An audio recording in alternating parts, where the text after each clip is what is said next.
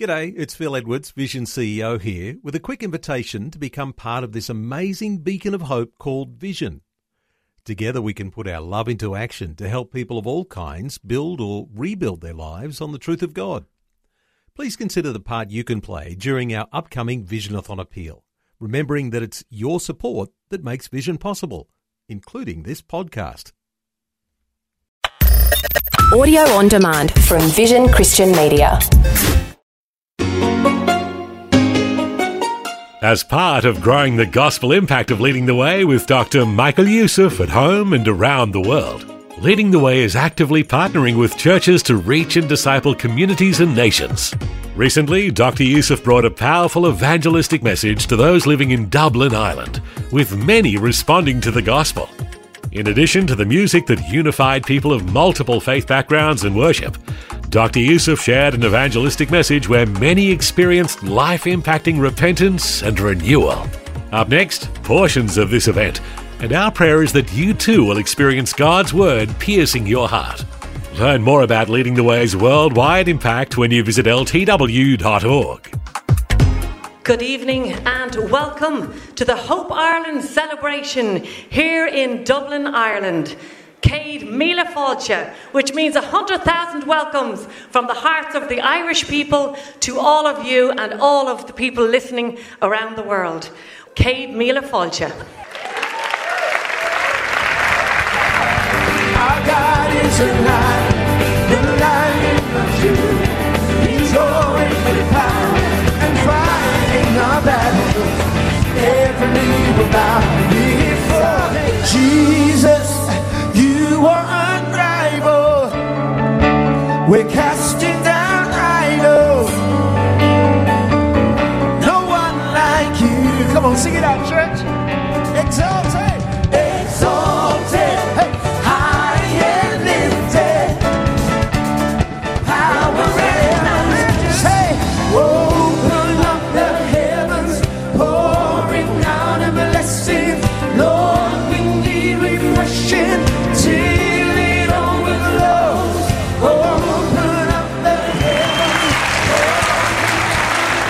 Thank you. Thank you. Thank you. Thank you, Dublin. Thank you so much for being here. But I came across the pond on my steam for one reason, and that is to tell you that every one of us must be born again. Every person at the sound of my voice must be born again. That's what Jesus said. That don't make the stuff up. Jesus said to a member of the religious Supreme Court of his day. In fact, Jesus uses this imperative. Those of you who are great in grammar, you'll understand the imperative mood. Jesus used that imperative, you must be born again, because it represents only possibility, the only possibility for radical transformation in our lives. The only possibility for true purpose and meaning in this life and for all of eternity. For only victory over sin and guilt and addiction and pain and suffering. For only hope for our eternity in heaven with Jesus. You must be born again. And John's Gospel, chapter 3, that's where the text is if you want to follow it. Jesus tells this man named Nicodemus. Can you say Nicodemus? Well, now you're speaking Hebrew. Listen carefully. This man was an extremely religious man. This man was a powerful man. This man was high up in the religious hierarchy, in the religious establishment. He occupied a high position in the Supreme Court as a member of the Sanhedrin. In fact, that Sanhedrin was made of 70 men, a council of 70 men who ran all of the religious affairs and all the judicial and the legal affairs of their nation at the time. I want you to hear me right, please. If there were a group of people who could be labeled as religious fanatics, it would be that group of 70 men. They observed meticulously all the religious rituals. They took religious rituals to the max. They took the observation of religiosity to an extreme. They were zealous. They were not flexible. They were rigid. And listen to this like all obsessive religious ritualistic systems, it produced hypocrisy. Hypocrisy, you familiar with that? And they did what all hypocrites do. What do all hypocrites do? They look for loopholes in order to justify their hypocrisy. That they were guilt stricken every time they violated their own rules, not God's rules, their own rules. They were filled with inner turmoil and false guilt. Oh, my friends, listen. This is the environment that produced this man, Nicodemus. This man who came to Jesus at nighttime. Don't miss this. He came at nighttime. He didn't come in the daytime, he came at the nighttime. I'm going to tell you why. You see, he was a religious man, but he was burdened with guilt. He was burdened with hopelessness and helplessness. He was burdened with hypocrisy and the feeling of inadequacy. This man comes to Jesus at night. Why by night? Because he didn't want his fellow religious cohorts to see him talking to Jesus. Listen, Jesus was not the hottest thing on Wall Street. Jesus was not the hottest thing in the Western world. Jesus was a revolutionary.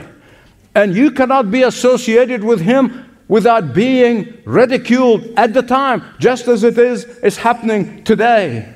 But why? Oh, because Jesus claimed to be the Son of God.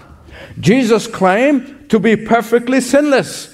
Jesus claimed that is through whom and by whom the whole universe was created. Jesus claimed to have coexisted with God the Father before all of eternity. Jesus, who healed the sick and raised the dead and performed daily miracles. Jesus, who invited people to come to him out of deadly religious system, out of deadly rituals, to experience His love and His grace and His mercy, which many of you will experience tonight. Jesus, who looked upon these folks and they looked upon Him as a revolutionary. He's calling people not to religious system, but to Him, to Himself. And so, dear old Nicodemus, he did not want to be called Jesus freak. He did not want to be seen as Jesus fanatic. so Nicodemus comes to Jesus at night, nighttime. Yet this man was filled with sincerity and humility all at the same time. I'm going to show you now. Nicodemus said to Jesus, We know. Oh, oh. I thought he would say, I know.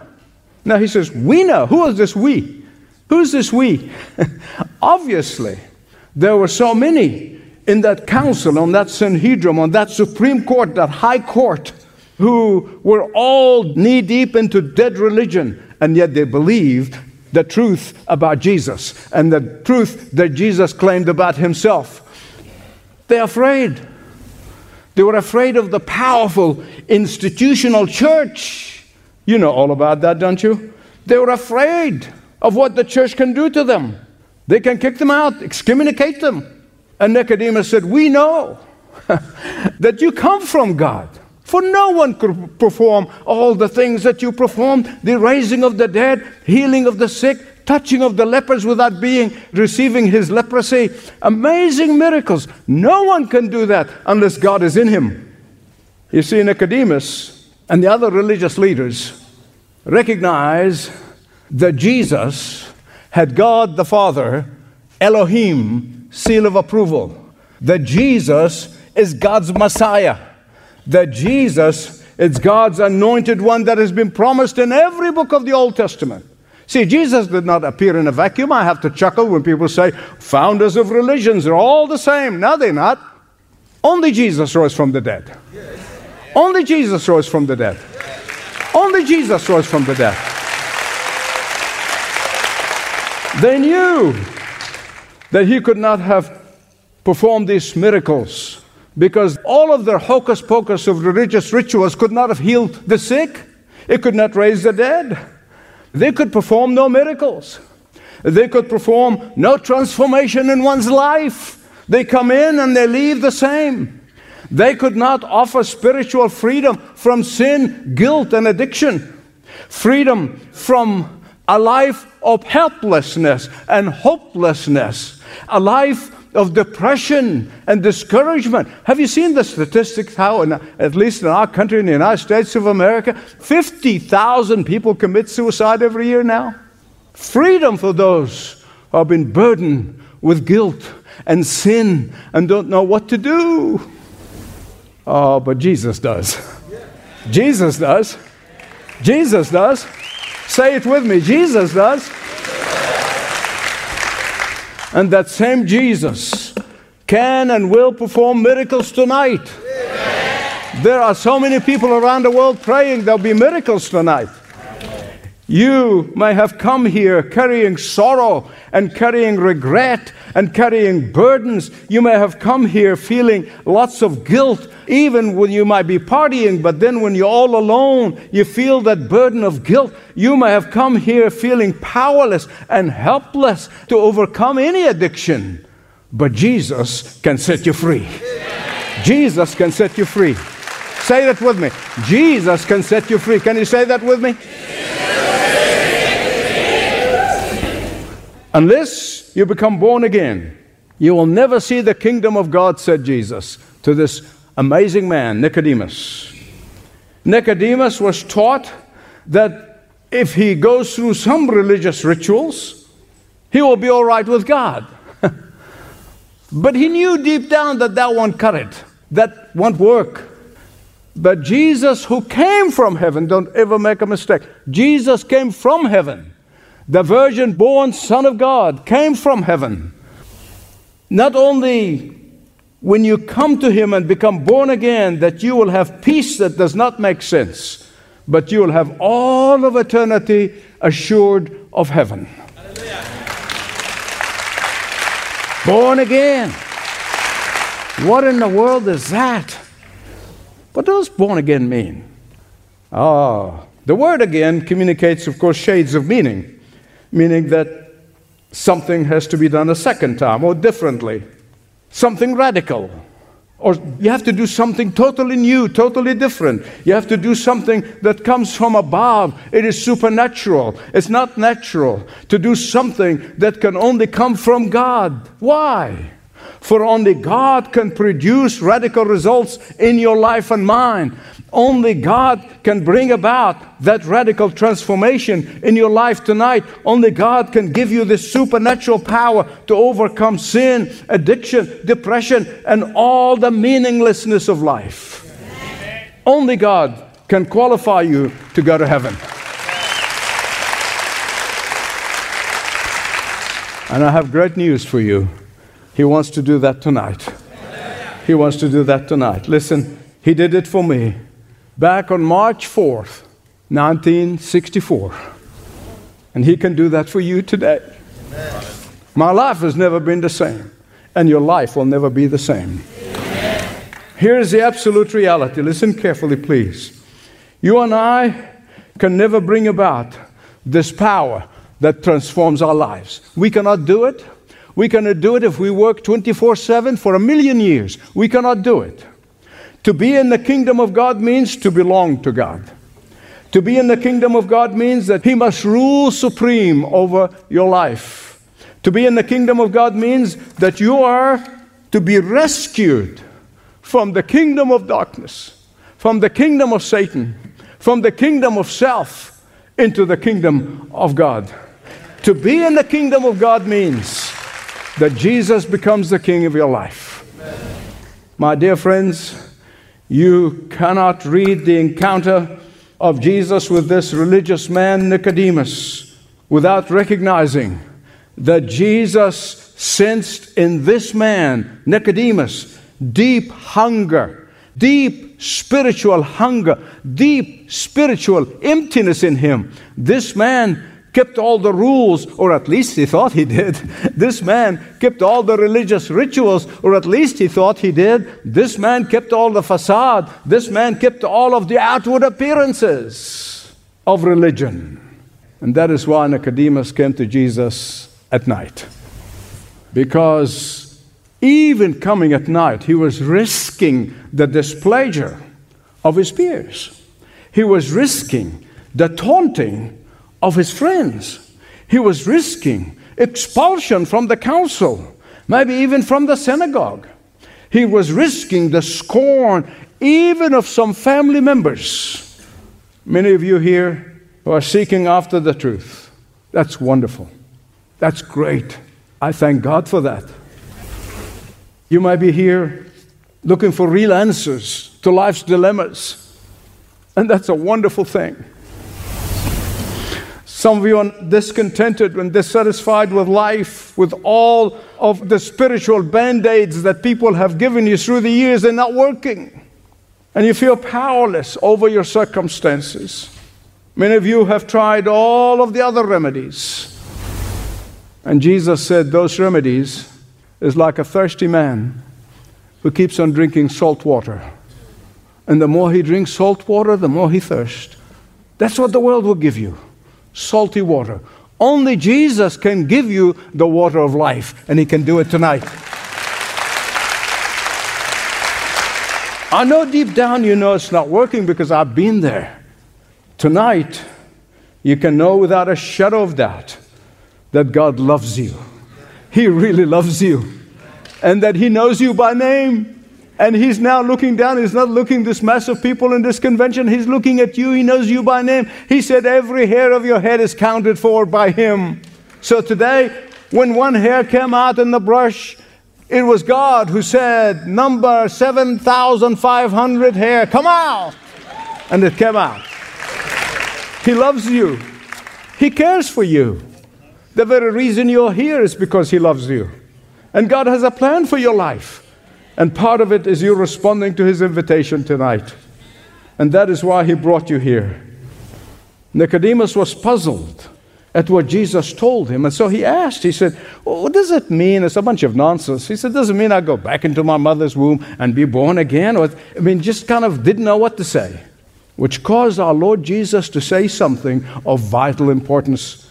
You see, that caused Jesus to give him an explanation of what the meaning behind that symbol being born again. Isn't that wonderful? I don't have to make this stuff up. Jesus is the one who said it. Born again is a symbol, a symbol of a total change of direction. You're heading this way, then you're not you're not heading this way. Not just an improvement of yourself, that doesn't work. It's hopeless. It's not just reforming yourself, that's only temporary. It's not just uh, hoping to do better next time. Oh my goodness, before I came to Christ, every day I said, Oh, I've got to do better. I'm going to improve. I'm going to do better next time. And I bomb out every time. Failed miserably until I and I know millions of others around the world have discovered this total transformation this total transformation is only possible when God the Holy Spirit, and that's what Jesus said to Nicodemus, when God the Holy Spirit comes and to live on the inside of you. It's the Spirit of God that does all that work. And that's why Jesus said, when you are reborn, you get reborn of the Spirit of God. It's not something you do but it's something God does for you. God does in you. It is a spiritual rebirth, not a physical one. Please listen to me. To be physically born is to know you're physically alive, right? I mean, that's simple. You don't need the professor to tell you that. to be spiritually born, you will become spiritually alive. You were spiritually dead. Now you're spiritually alive. You're alive more than you ever thought possible to be alive. But there is something else I need to tell you before I get to the end. In all of my serving for over half a century in many, many, many countries, I just finished, uh, last year, I finished my 67th trip around the world on behalf of the gospel of Jesus Christ. In all of my experience, in all of speaking with people one on one or in large crowds, everywhere I go, I found that there are lots of barriers that will stop people from being born again. They'll stop people from allowing the Holy Spirit of God to come on the inside of you and radically transform you. And the biggest barrier of becoming born again is your own, is your own unwillingness to admit that you need to be born again. Most people don't want to admit that they're sinful. Oh, you hear them say, well, none of us are perfect, but that's just a washout. Nobody wants to admit they're sinful and they're helpless and they can't save themselves. They need a savior. Most people allow their own pride to control them. And that pride blinds them to their real need, to the fact that they need the only one who can save them, the only one who can redeem them, the only one who truly loves them. Most people cling to the idea there is some good in them. And somehow, in the by and by, when they close their eyes in death, they hope that this good will outdo the bad. That's bad news. It's not going to happen that way. Jesus said, No, that is not working. That will not work. You need a total renovation. You need to repent. You need to receive the Savior. You need to receive the gift from His hand that He came from heaven, died on a cross, rose again, so He can give you that gift. Why else would Jesus lay down the glory and the splendor of heaven that he had with the Father before all worlds? Why would he do that and come to earth, live as the poorest of the poor, then hang on a cross, a criminal cross, death of a criminal? And yet he was the only perfect human being that ever lived, the only sinless human being that ever lived. Why? He was God man. And yet he died on that cross and rose again on the third day to prove, to demonstrate. In fact, the Apostle Paul in Acts 17, he said, The time of ignorance God has overlooked. But now he commands everyone everywhere to repent. For he has appointed a day in which he will judge the world by this man Jesus, and as proof for his judgeship is that he raised him from the dead on the third day. Think about this. Think about this. He and He alone will be the judge. You know why? Because He personally paid for the judgment of everyone who would come to Him. He paid the price. He alone is the one who paid for your judgment of every repentant sinner. Think about this with me. Think about this with me, please. If I'm an astronaut and I would land on the moon, without a spacesuit. I'm told by somebody who actually landed on the moon that you'll be incinerated in less than a nanosecond. Incinerated. I want you to think of that. Keep that image. Because the same way with heaven, God said only perfect people can come to my heaven. you say, What? I am far from it. You're far from it. Don't get uppity on me because I know you're probably as bad as I am. I'm a sinner, you're a sinner, and we know that we cannot go to heaven because we've been incinerated, literally. That means no one, no one, including this speaker, can ever make it to heaven. Ah, but God made a way. He sent His Son, the perfect, the sinless, to die for the imperfect people who confess that they're imperfect, and so that everyone who would come to Him with the realization that He and He alone can save them. That without Him they're dead in the water. So that everyone who would come to Him, confessing their sin, repenting of their sin, will be able to get to heaven on the coattail of Jesus. On His coattail. Only those who come to Jesus will get to heaven because of Jesus. Not denominations, not religion, not any of that stuff only because of Jesus, because He's the perfect one. Amazing grace, how sweet the sound that saved a wretch like me. I once was lost,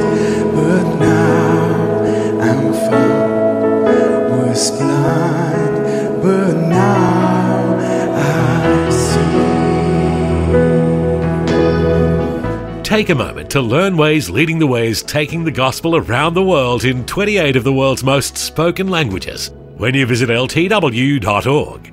That's ltw.org. Or call 1300 133 589. This program is furnished by Leading the Way with Dr. Michael Youssef, passionately proclaiming uncompromising truth around the world.